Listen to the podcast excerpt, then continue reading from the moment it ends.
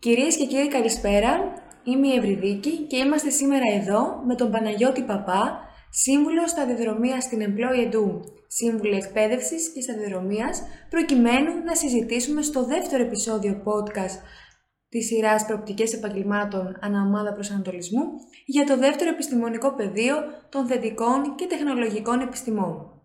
Παναγιώτη, το δεύτερο επιστημονικό πεδίο, με μία πρώτη ανάγνωση, διαπιστώνουμε ότι περιλαμβάνει μια πληθώρα σχολών και επιλογών, περίπου αν δεν κάνω λάθος 250 τμήματα. Ανάμεσα σε αυτά, σπουδές θετικών επιστημών, μηχανικών και τεχνολογικών επιστημών. Έτσι, οδηγεί αυτή η ποικιλία και σε καλύτερη σύνδεση με την αγορά εργασίας; Καλησπέρα. Η αλήθεια είναι πως ε, δεν είναι ενδεικτική η πληθώρα τμήματων για την επαγγελματική αποκατάσταση των αποφύτων, καθώς εκείνο που διαδραματίζει το σπουδαιότερο ρόλο ξέρουμε πως είναι η προσωπικότητα, οι κλήσεις, τα ενδιαφέροντα καθενός και καθεμιάς. Ωστόσο, δεν μπορεί κανείς να παραβλέψει το γεγονός ότι επιλέγοντας το συγκεκριμένο πεδίο υπάρχει δυνατότητα επιλογών τόσο για εκείνους και εκείνες που θα έχουν υψηλές επιδόσεις στις εξετάσεις, όσο και για εκείνους και εκείνες που δεν θα καταφέρουν να γράψουν όσο υπολογίζουν.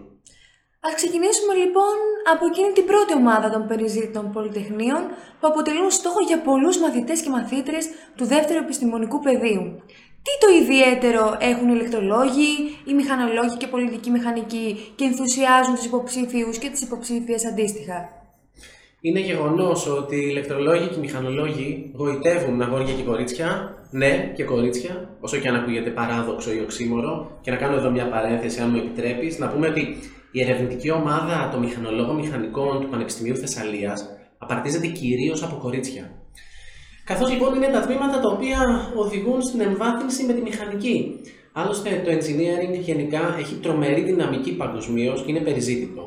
Α ξεκινήσουμε με τον μηχανολόγο μηχανικό, γιατί μιλάμε για έναν μηχανικό που η ίδια η ονομασία, ο τίτλος του αντικειμένου σπουδών προσδιορίζει και το αντικείμενο με το οποίο θα ασχοληθεί. Δηλαδή ασχολείται με τη μηχανή.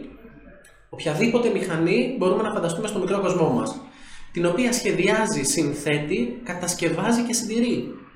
Με ένα διαθεματικό πρόγραμμα σπουδών, δομημένο πάνω στη φυσική, το σχέδιο, τη διοίκηση και τα υλικά, ουσιαστικά το τμήμα καταρτίζει επιστήμονες προκειμένου να μπουν στη βιομηχανία, αλλά και να ασχοληθούν με εφαρμογές της μηχανικής στην καθημερινότητα, όπως ψήξη, θέρμανση, κλιματισμός, ανελκυστήρες και αυτοκίνητο.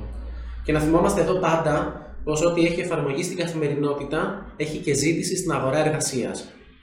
Από την άλλη, ο ηλεκτρολόγος μηχανικός, μηχανικός ηλεκτρονικών υπολογιστών, με ίδια επαγγελματικά δικαιώματα με τον μηχανολόγο, να σκεφτούμε ότι είναι ο μηχανικός που δίνει ενέργεια στη μηχανή. Με πρόγραμμα σπουδών βασισμένο στην ενέργεια, τις τηλεπικοινωνίες και την πληροφορική, παρέχει όλη την απαραίτητη γνώση για την ενασχόληση με τα αντικείμενα της τέταρτης βιομηχανικής επανάστασης, όπως η τεχνητή νοημοσύνη, η μηχανική μάθηση, τα υπολογιστικά συστήματα, τα νευρονικά δίκτυα και ο προγραμματισμός. Από την άλλη, ο πολιτικός μηχανικός, ένα παραδοσιακά περιζήτητο αντικείμενο σπουδών και επάγγελμα, είναι ο μηχανικός που ασχολείται με οτιδήποτε οικοδομείται.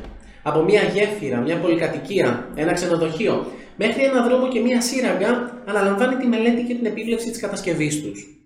Με πληθώρα επαγγελματικών δικαιωμάτων, μπορεί να υπογράψει τις περισσότερες μελέτες του αντικειμένου του και γι' αυτό χαρακτηρίζεται ως υπερμηχανικός. Αντικείμενα όπως η χωροταξία, η συγκοινωνιολογία, η ενέργεια, η στατική και αντισυσμική τεχνολογία είναι ορισμένα μόνο από εκείνα με τα οποία θα ασχοληθούν οι φοιτητές και οι φοιτήτριες του τμήματος για να μπορέσουν στη συνέχεια να δραστηριοποιηθούν επαγγελματικά με όλα τα στάδια κατασκευής ενός τεχνικού έργου, οικονομικά και τεχνικά άρτιου.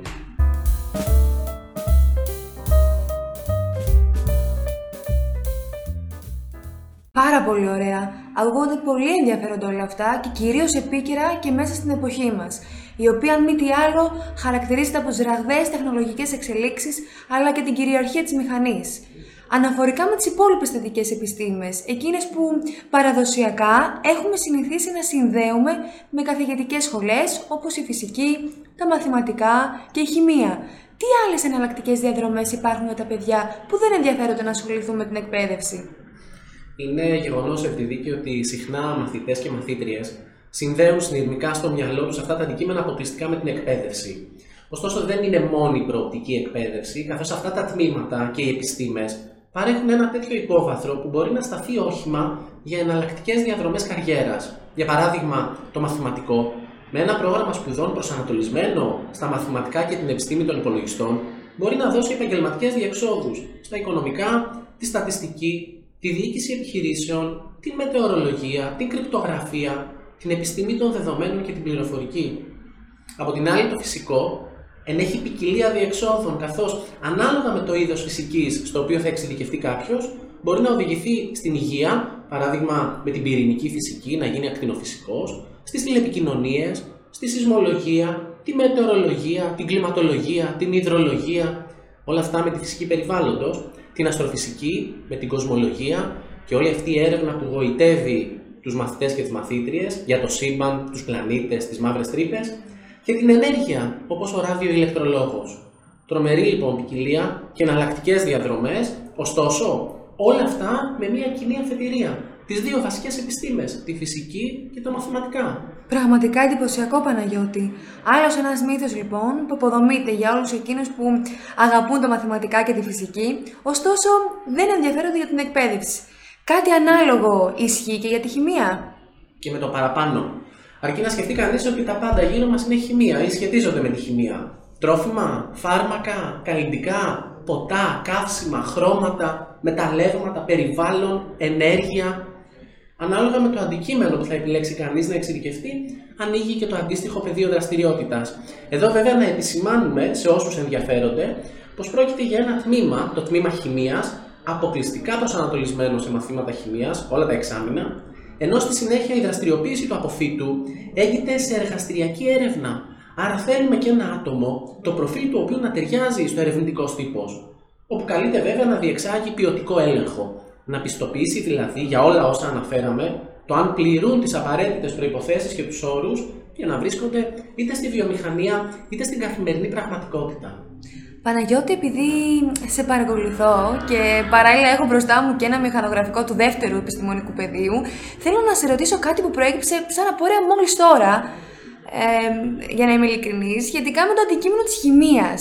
Διαβάζω εδώ για τα τμήματα χημείας και τμήματα χημικών-μηχανικών. Είναι το ίδιο. Υπάρχει κάποια διαφορά μεταξύ τους; Τι πρέπει να προσέξουμε; Πολύ εύστοχη παρατήρηση. Όντως, έχουμε και τα δύο τμήματα, δύο διαφορετικά τμήματα. Καταρχήν, αναφορικά με τα χρόνια σπουδών. Διότι το χημικό είναι 4 έτη, ενώ ο χημικός μηχανικός 5, καθώς είναι πολυτεχνικό τμήμα. Συν της άλλης, ο χημικός μηχανικός είναι μηχανικός. Επομένως, το πρόγραμμα σπουδών περιλαμβάνει και άλλα μαθήματα όπως σχέδιο, μαθηματικά, υλικά, μαθήματα περιβάλλοντος, καθώς θα κληθεί ο απόφυτος να κάνει μελέτες και επίβλεψη κατασκευής τόσο χημικών εγκαταστάσεων όσο και αντιδραστήρων.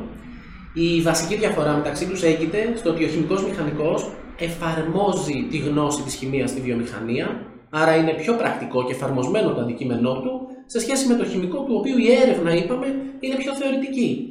Ωστόσο, τα πεδία δραστηριότητας και των δύο κοινά, εφόσον διεισδύουν όπου υπάρχει χημεία. Πάρα πολύ σημαντική διευκρίνησή σου, Παναγιώτη. Επομένως, και πάλι, ανάλογα με την προσωπικότητα κάθε παιδιού, θα γίνει μια επιλογή ανάμεσα στα δύο. Εφόσον ο πιο πρακτικός τύπος θα επιλέξει το τμήμα χημικών-μηχανικών, ενώ ο πιο ερευνητικός το τμήμα χημίας. Είναι έτσι; Ακριβώς. Και γι' αυτό πρέπει να αξιοποιήσουμε τα εργαλεία αυτά που έχουμε στη διάθεσή μας, τα τεστ επαγγελματικού προσανατολισμού, προκειμένου να γίνει όλη αυτή η διερεύνηση των στοιχείων του χαρακτήρα που θα μας καθοδηγήσουν και στις επαγγελματικές μας κλήσεις. Πάρα πολύ ωραία. Ε, Παναγιώτης, σε ευχαριστούμε για ακόμη μια φορά. Νομίζω ήσουν αρκετά κατατοπιστικός και ελπίζω για ακόμη μια φορά να βοηθήσαμε τους υποψήφιους του δεύτερου επιστημονικού πεδίου και συγκεκριμένα για τις σπουδές θετικών και τεχνολογικών σπουδών. Ευχαριστώ πολύ.